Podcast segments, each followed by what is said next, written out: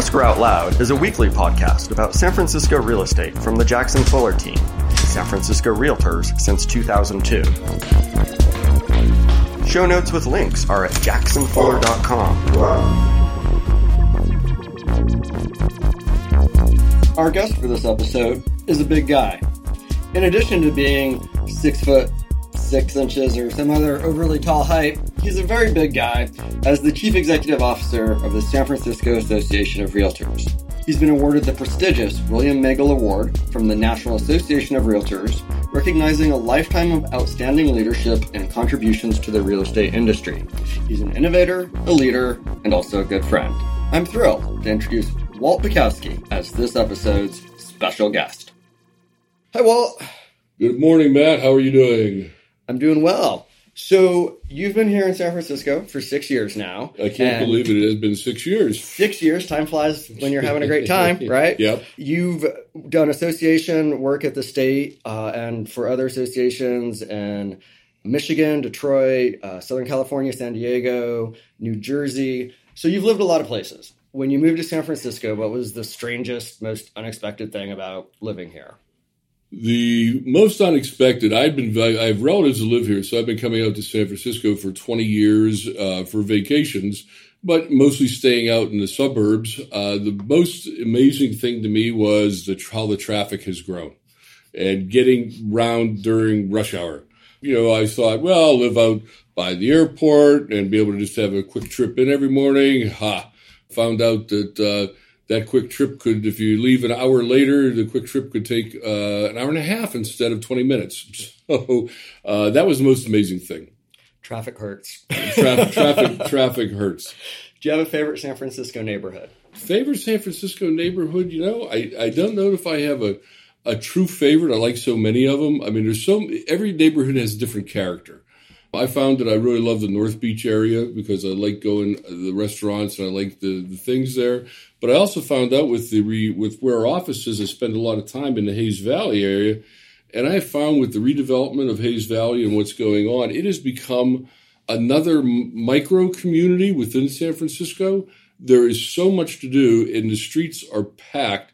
And between the symphony, the ballet, uh, and everything going on, it's a very vibrant neighborhood with a lot of activity even at night, which is one of my favorite things about Hayes Valley because there are so many neighborhoods in this town where like six o'clock comes and that's it. Hayes Valley, it is when rocking. I when I leave here, when I when I leave here, you know, if I leave at six o'clock or if I leave at five o'clock, uh, the streets are really starting to come alive. There's some restaurants don't even open until five o'clock now in Hayes Valley. Maraschino's one. Uh, this, my favorite sushi place I used to go to now doesn't open until five o'clock. And then when the symphony and uh, ballet and things are going on, the uh, restaurants and the activity of the people and the sheer volume is just amazing. Yeah, just amazing. Just amazing. So, what, what what's favorite restaurant? I heard sushi. What's the favorite sushi spot? Well, I, uh, I like to go to Hakkasan, frankly, which is one of my favorite place favorite favorite places around. I like China Live. Um, still love going to the water bar. One of my favorite uh, spots to go to. Wait, wait, wait. Let's make this a, a shorter answer. Is there a restaurant in San Francisco you don't like? Um, you know, he, uh, yeah, probably a couple, but it doesn't have to do with food. It has to do with the, the weight and cost sometimes. You know, sometimes I think that uh, when I can when I can go to the store, I'm, I'm a big cooker. You so, are. You're an excellent cook. So, so, my big thing is when I when I can go out and make a four person dinner with steaks and lobsters for under 40 bucks and I go to a restaurant each platter is 100 it uh, it's the uh, ambiance. yeah. Yeah I'll, I'll turn the stereo on okay? So um, since you've been back in, in San Francisco for the last six years as our CEO of the San Francisco Association of Realtors who is the most interesting person you've met or worked with in San Francisco? Um, I would have, and, and this is going to sound patronizing maybe, but the most interesting person I worked with was our mayor that passed away, Ed Lee. And one of the things that made him most interesting is that I got to, uh, I spent eight hours in a golf cart with Ed, you know, playing, playing a very bad round of golf, my for, but and know, it wasn't like you were trying to play a bad round of golf. No, I just am a bad player. you know. uh, but, but, I'm worse, so you've always, you've got that. You've always got that. We, but Ed and I, you know, it, it was so funny because he, he was a down to earth person uh, that we could sit and talk. We didn't talk just about real estate, talked about a lot of things. But then we would meet for a lot of the real estate related issues that are going on and be very, I mean, he was on it. And that guy, for being a bureaucrat who didn't really want to be mayor, I think he got more things started and got us going in a direction that San Francisco needed very badly. So I think he's the most interesting guy I've met here. Uh, there's been others. Uh, sitting in, uh, when I traveled to China with the uh, mayor's contingent, and I got to sit in the restaurant and smoke a cigar with Rose Pak. That was also a, a very interesting. Once in a lifetime moment. yeah, that was very interesting. Uh, so yeah, there's been a lot of different people, a lot of different uh, groups that we've gotten involved in. That I've really enjoyed. So awesome. Those are some incredible San Francisco people. I'd agree. So if you could change any law about real estate in San Francisco that affects homeowners, home buyers, home sellers, just boom, what would it be? One law. I don't even know where to start with that question. One law, there, there, there's so much. What really needs done, I mean, the, the laws on rent control are onerous. The rent board itself is uh, difficult. The thing that really needs done in this city is a total revamp of the planning process and uh, using CEQA by many of these parties to just put nonsense lawsuits. They tried to get a laundromat registered as a historic place. Oh, it's I, a laundromat. well, what about the Audibata repair shop that also became, you know, before that, right? I mean, know, unless unless they were unless they were there in 1855 and working on the first Model Ts, and there's still a couple of them sitting there.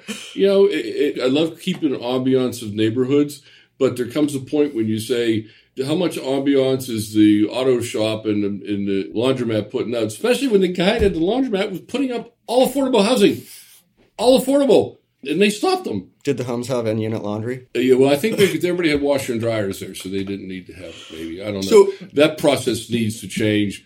And that has to happen for San Francisco. But on any one law policy, it's a whole myriad. It's a combination of things that, and I could cite several things that are going on right now. Well, I think that's actually kind of a great pivot to where I wanted to go next and, and, ask you about, which is as the chief executive officer of the San Francisco Association of Realtors, could you kind of explain like what does an association of realtors do?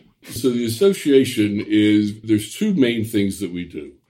The first one is that we look after all the realtors and we look after every, all realtors are independent contractors. They have their own businesses. And what we do is make sure that everybody has the right information. We make sure that everybody is provided uh, an opportunity for education. The other thing that's our critical service is the multiple listing service. Uh, we run that and, and, provide a lot of uh, services through the MLS that a small broker of two people might not be able to buy themselves that a broker of 100 could do. But we provide these services and do the training so everybody has a good starting point and can provide quality service to the consumer and make sure the consumer is getting the best information possible. The next thing that we do is government and politics. Government and politics is, I mean, if real estate's your profession, politics has to be your business because there's not no person's life, liberty, or pursuit of happiness is safe as long as the board of supervisors is meeting. Tell me how you really feel there. And, and, and it's just in propositions like right now. There's one one that we're in litigation on. We haven't. Even, okay, which one? Uh, well, the one yeah. we're in litigation on says that any transaction of three or more units uh, before the transaction can close, a nonprofit must be given the right to buy that property. Stopping anybody's ability to to close, stop a transaction in the middle, and who knows what that would be, and and what's a nonprofit? We run a nonprofit. We have a foundation. I could be stopping transactions. That one, and then the new one that's just coming out. It'll be hearing on March 21st. We need all the realtors at this meeting. Is a proposal to change the Peskin ordinance. To, to oh, change the oh, demolition to, laws. To make it illegal to remodel your home in San Francisco and essentially force everything to discretionary review. And we've already discussed, you had just mentioned, planning in this town it, takes decades as it is to get something done. You realize that to, if I buy a lot right now to build on, It's going to be five years probably before I get a shovel in the ground. That's And optimistic. fi- that's five years of carrying cost. It's five years of paying the interest. That's Five years of attorneys to go down to planning and try and get something done. Exactly, fixing the graffiti that everybody puts on it, throwing out the encampments. Five years. Now you want to put the average homeowner that wants to remodel their kitchen through the entire planning process, and you want to allow the neighbors to comment on it. And he says, well, this is to make sure that people don't tear down properties and build mini mansions. I don't know about you, but I haven't seen any mini mansions being built in San Francisco. Well, I mean, but even more so, it's yes, there are some bad actors. You know, there have been some Always. developers who buy properties, pull permits, and do a whole lot more than what the permit says. But like, why we're punishing all of the regular homeowners of San Francisco who are not the bad actors, who are, you know, don't have even the resources or means if they want to do to take their kitchen remodel and turn it into a six bedroom house. It's just ridiculous. And, you know, we're punishing people who haven't done anything wrong to try and make up for a couple bad actors. And I'm not trying to minimize that or, you know, poo poo like the historic uh, Neutra House in Twin Peaks that, that got, um, you know, torn down. But come on. Well, you know what? If if there are people, they know who the bad actors are. Go after those bad actors, and frankly, put put five more people on the inspections. I have one case where I know of the people started doing a renovation next door. They're dug digging underneath to put a garage in. Did not adequately support the wall next door. Had no plans to do it, and the people's property next door started caving in. All their doors suddenly got out of square. And you know what? That homeowner went in and was trying to get the, couldn't get him to stop it. Finally, they went through and they actually, she tried to put restraining orders from them selling the property then after it was done, and they still allowed them to sell it. And oh, they'd flagged the property, but they didn't do anything. So now they're going to pass another law that they're not going to do anything for anyway.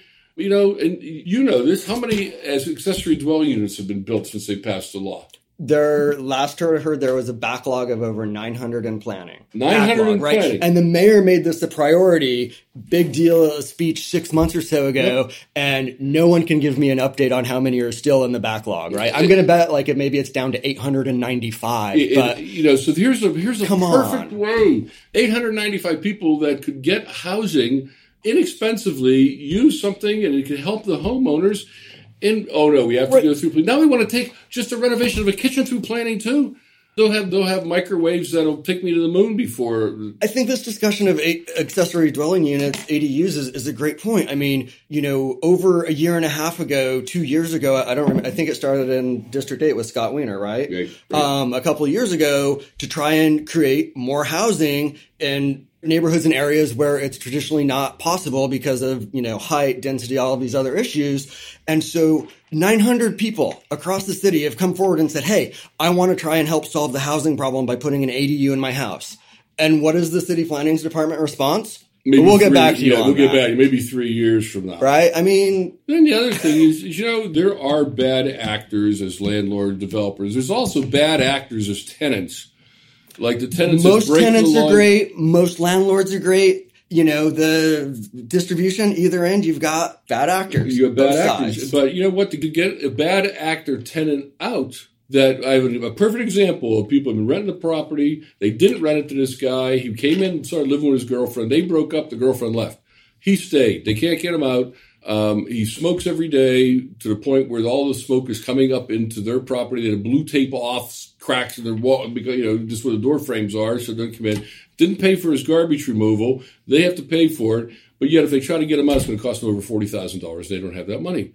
So where is the rights for the private property owner? Where is the rights? That, so that's what we try to do as the Association of Realtors too, because no other group, nobody looks after the rights of the private property owners except the realtors.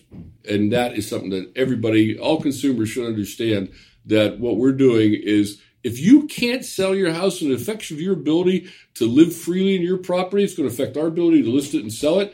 And so we're concerned as you are, and we're the only ones that represent the consumer. So our listeners probably don't know this, but you're actually a second generation association executive. Uh, your dad was uh, an AE for a realtor association back in Ohio, Pittsburgh. So this is like in the, the family blood almost. How has it changed or not changed over the years? Oh, geez, how has real estate changed over the years? You know, I remember my dad and I driving down the street, and my dad yelling out an expletive and said they lost it. And I said, "What's that?" And the sign was a Century 21 sign in the yard.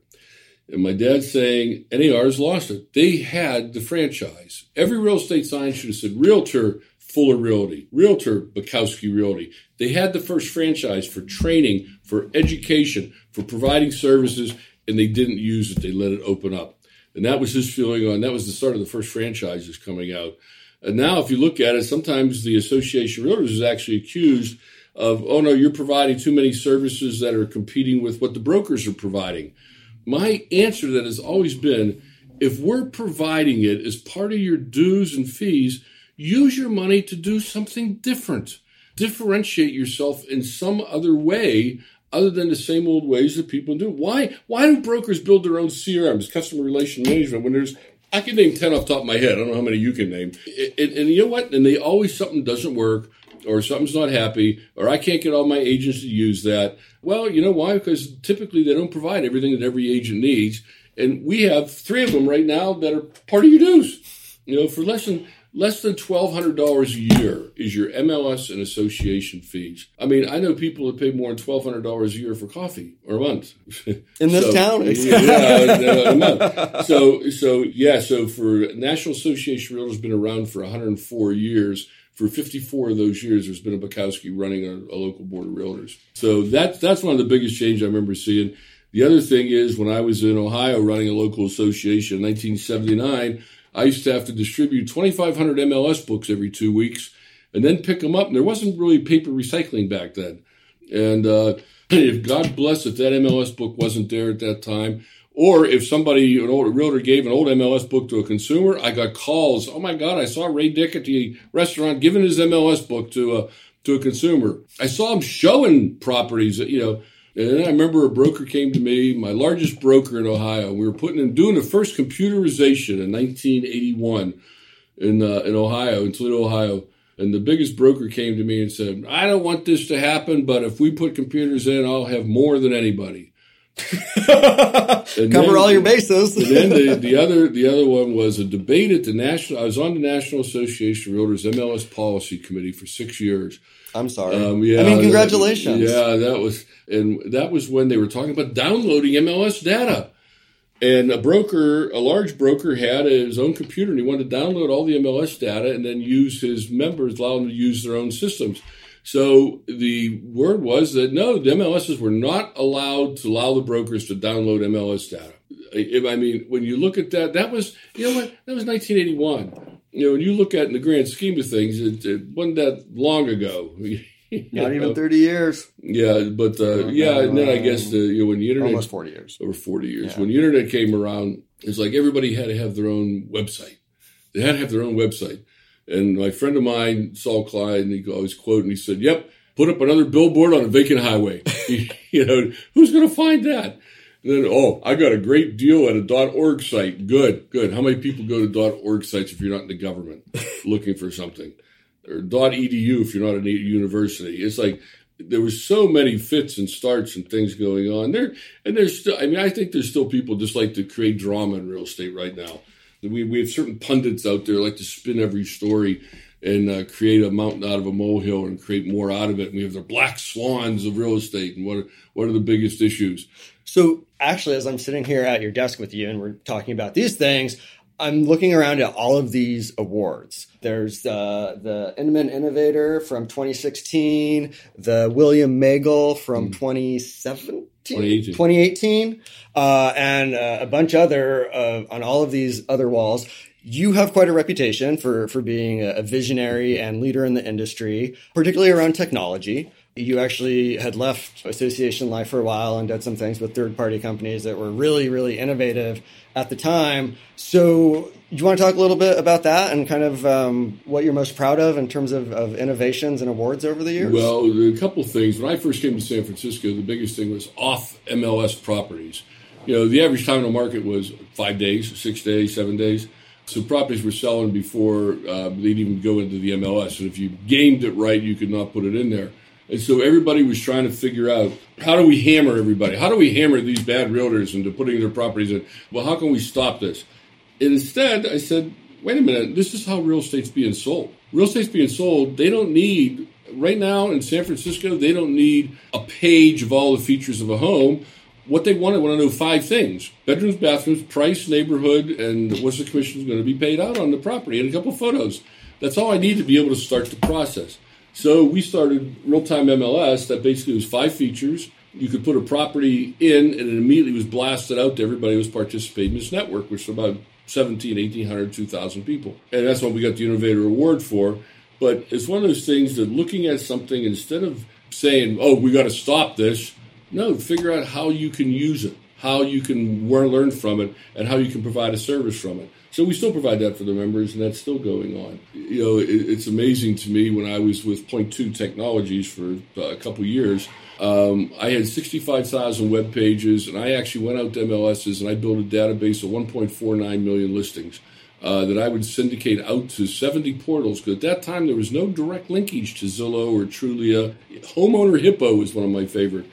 And you know what? You know, I, they, they didn't last. They didn't last. Shockingly uh, enough, with but, a name uh, like that. But there was like, but then we, at that time, this is 12 years ago, I gave a list to every broker or the MLS, the MLS that we had signed up, we're distributing their data, said you have the option to opt out of any of this data, any of your data going to anybody. And we gave them a list. Just tell us who do you want to opt it out of.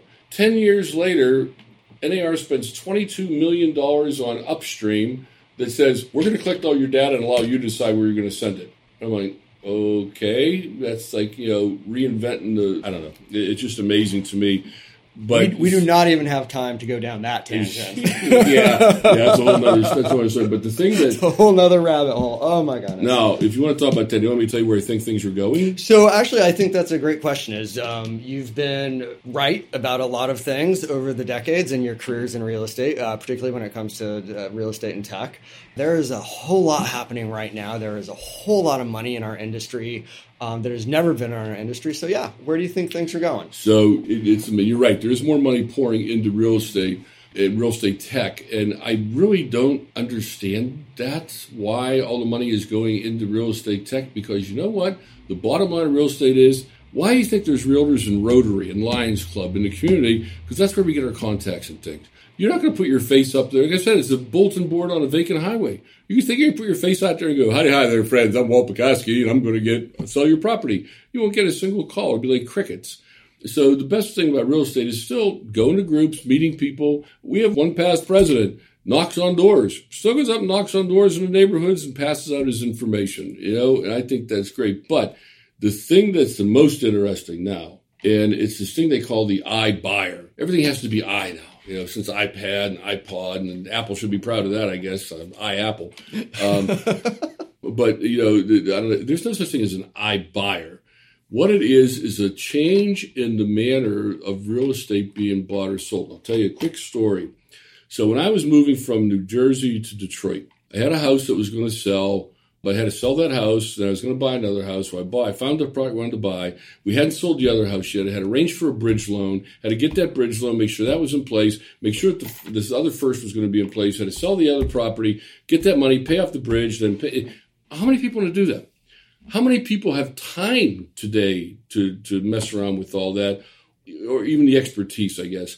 So what's happening is, and this is again an old service that's being restarted, but being done the right way so when you look at instant offers and Opendoor and what Redfin is trying to launch and Knock and Blackstone, and you look at these companies, what they're doing is saying, I will buy your, come to me and we'll try to market your house for two months. But if it doesn't sell, we have a preset price that we will buy it off you for, or after a month or whatever the time period. Preset price, and of course that price is going to be discounted. But you know what?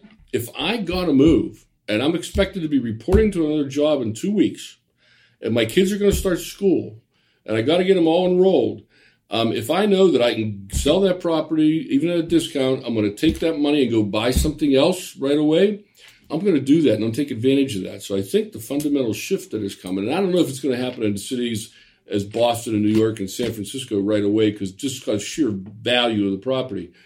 But in places like Phoenix and Denver and, uh, and Las Vegas and Florida, to even think of somebody passing away and the family wants to dispose of the property.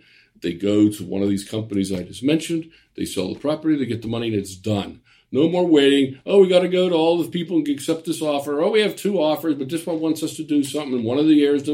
Just think of this simplification. So these companies then, because there's so much money pouring into real estate, have the ability to warehouse a lot of those properties. And what they're doing is they're if they need some work done, they're fixing them, then they're putting them on the rental market. Well, guess what? If they can sell it right away, they probably will, but they don't have to. They'll put it in the rental market and they'll get revenue coming in from it. And the revenue they're coming in from the property in the rental market is more than what the loan would have cost. They don't have loans because they got, you know, they right, get $300 yeah. million dollars from somewhere. So they don't have to. They, you know how many properties you can buy in Detroit area for $300 million? Detroit? Uh, okay, pretty much. um, but the, the thing is then, they warehouse it and then they rent them and they start making revenue from that to be able to buy more property. Or the next phase, if, if it was me and I was Zillow, Barton, um, what I would what I, what I, would frankly do is set up a, a REIT, a real estate investment trust. And as part of the real estate investment trust, everybody says invest in real estate. Okay, if I might not have to buy my own property, I invest in a real estate investment trust that has a certain fixed rate of return or a certain return coming back on it. Then that way, the company, whichever one of them has the REIT, is getting its money coming in through the REIT to buy more property. And then they also roll property out as they sell them, or say it's been rented so long, you go to the people, hey, you rented this for 10 years now, or five years, we'll give it to you at this price because you've already paid off so much of it. I think there's a whole new way uh, that property is going to be marketed. I think that in many cities, there's not going to be listings of properties anymore, which is an interesting thing. But there's going to be these companies, and I mentioned five of them, that will have the listing. They are still going to want some way to get it out there, and they'll probably use still use an MLS. Won't have as many people in it, but every consumer is going to need a buyer's agent because I think with the agency laws, if they own all the properties, they're not going to be able to get around those. They're going to need so where it used to be the story in real estate, you heard this probably growing up and everything, list to last, list to last. Got to list property to be in there. Now there's not going to be listings, and I think it's going to be how well can you represent that buyer? And the one thing about San Francisco that, and, and I love this, I've been to six different boards. They always said, "Oh, we're different here," and I'm like, "I just like everybody else." Um, San Francisco is different, and the agents in San Francisco have to be much more educated, just because of the laws, regulations, forms, and everything has to be filled out. That has to happen. So I think that real estate, and I think this is changing fast. I'll give it three years. That there's going to be in many areas you're not going to see realtors listing property. They're going to need you for selling the property. But I think the the, the buyer, the sellers, and the homeowner is going to say, "I need to move. I want to get my money. I'll so give it to these guys." How's that for a radical change? Very. Um, and it's interesting because as we're talking about this, you know, kind of what strikes me is who wouldn't want that convenience first of all right? Just the certainty of you know having it done done done even if it's not your aspirational price. It's a price that you can work with. It's a price you know it's will a number you, you know and, and there's just... certainty and there's there's absolute value in certainty. But as i'm thinking about it you know from the industry perspective or my perspective and my you know my brokerage's perspective it's kind of like it's the end of mom and pop real estate right? Mm-hmm. like i'm not going to go out and have a one-on-one conversation in a kitchen or a dining room or a living room with a homeowner who wants me to list their house. I am going to have buyer clients in this scenario that I'm going to be, you know, trying to match with properties owned by megacorp A, B, C, D, or E, right? And like, you know, those are the corps that will companies that will employ real estate agents in the future, essentially. Well, but I think much like commercial real estate, now there's not listing contracts in commercial real estate for most of it. There's a buyer, there's a brokerage agreement. It says you bring a buyer in, and I will pay you X percent. So actually, I think there could be more mom and pops because there could be more mom and pops with contacts and things that frankly if i have a if i have a deal with zillow i'm, I'm one of their approved agents okay? To say you have to get to be approved agents i'm just picking on zillow. But it could be redfin it could be knock it could be blackstone it could be Opendoor uh, it could be StreetEasy i mean so that's the number of companies that are doing this now okay? So understand that. If i'm a registered or approved agent with them that means they say, okay, anybody you bring to us that buys a property, you will get X dollars. Right. So you already have it, and there's no competing for. Listen, you're going to go out and try to find the the buyers is what you got to do, and and same as you always do now, trying to find. Right now, we have buyers, we just don't have sellers in this market, but that's not the case in many markets. I remember in, in when I was in Detroit, we had 58,000 homes on the market at one time. Um, that wasn't in the bank owned property. So I think that's a dramatic shift. I think that there's a place for everybody in that shift. I think it's going to change fundamentally the way we look at property because I still am not going to try to buy a property from one of the big companies I just mentioned on my own. Right. You know, they're going to, and they're not going to try to do that on their own. Uh, one of them that I mentioned already has brokerages in eight different states. They have brokers licensed in eight different states right now. Okay, right now. I'm not talking about future three. I said it's all going to happen within three years. They have it right now. So I see this happening. I see it coming down the line. I see clearly how realtors can make a play in this business, shifting shifting their business. But you know what? And, and you make a couple comments. And I, sorry, sorry interrupting. But you know what? Know what it is? What do people want today? Speed, convenience, choice. They want it done now. I don't want to sit around. Trying, San Francisco is great. You have two weeks, you're probably on the market, you sell. That doesn't happen in other areas. Oh, they're dropping the price, you know, and whatever. I want it sold. I don't want to have people traipsing through my house while I'm living in it and coming home and finding boot prints everywhere and not knowing and somebody wore the cheapest perfume possible. My dog's now sick. Um, I don't want to find this kind of stuff. I want it sold. I don't want to be inconvenienced, and I want to have the choice of these five uh, offers that I can deal with. So it, the company will say, "Hey, we'll give you X number of dollars for it. There's your choice. Uh, we'll get it done for you in two weeks. There's the speed, and we'll do it right now. There's the convenience." So, and when you look at what society wants today, other than instant gratification on everything, um, it is a speed, convenience choice. Whenever you can provide that, uh, you then have a market for something. Because more people want leisure time. They want to be able to go out and do stuff. And frankly, this, here in San Francisco, we just spend that time in traffic. Well, yeah, yeah. I, I, try to get out of the office. If I I leave at six in the morning, I'm in my office at my desk at six thirty every day. I try to leave at four o'clock. If I don't leave at four, if I leave at five, it takes me an hour and a half to get home. Same road, same twenty-two miles, hour and a half. And that's if somebody doesn't decide to pull off and wreck. so that is. Uh, that's probably enough to scare the wits out of a lot of people, but I can clearly see that coming. I was syndicating 1.4 million listings every 15 minutes when people didn't even know what syndication was. You know, so I built that network. I sold, we sold the company for a lot, a lot of money.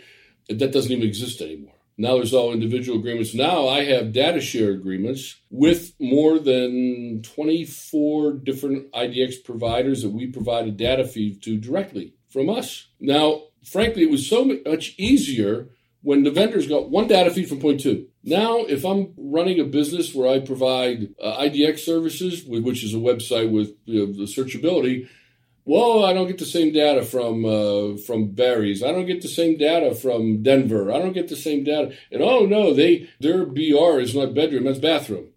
And uh, you know, I got to have ranch and groves. We don't have ranch and groves in San Francisco. Or here's a great example: like we have a tenancy in common property type that nobody else understands, and so you'll see them listed on any of the, the portals as condos. And somebody says, they're not. Come, somebody says, "How come you don't share data with us?" I said, "What's a TIC? What's the Ellis Act? How long after you do an Ellis Act removal can you then re-rent the property? If you do an OMI, what's the typical cost you have to pay a tenant?"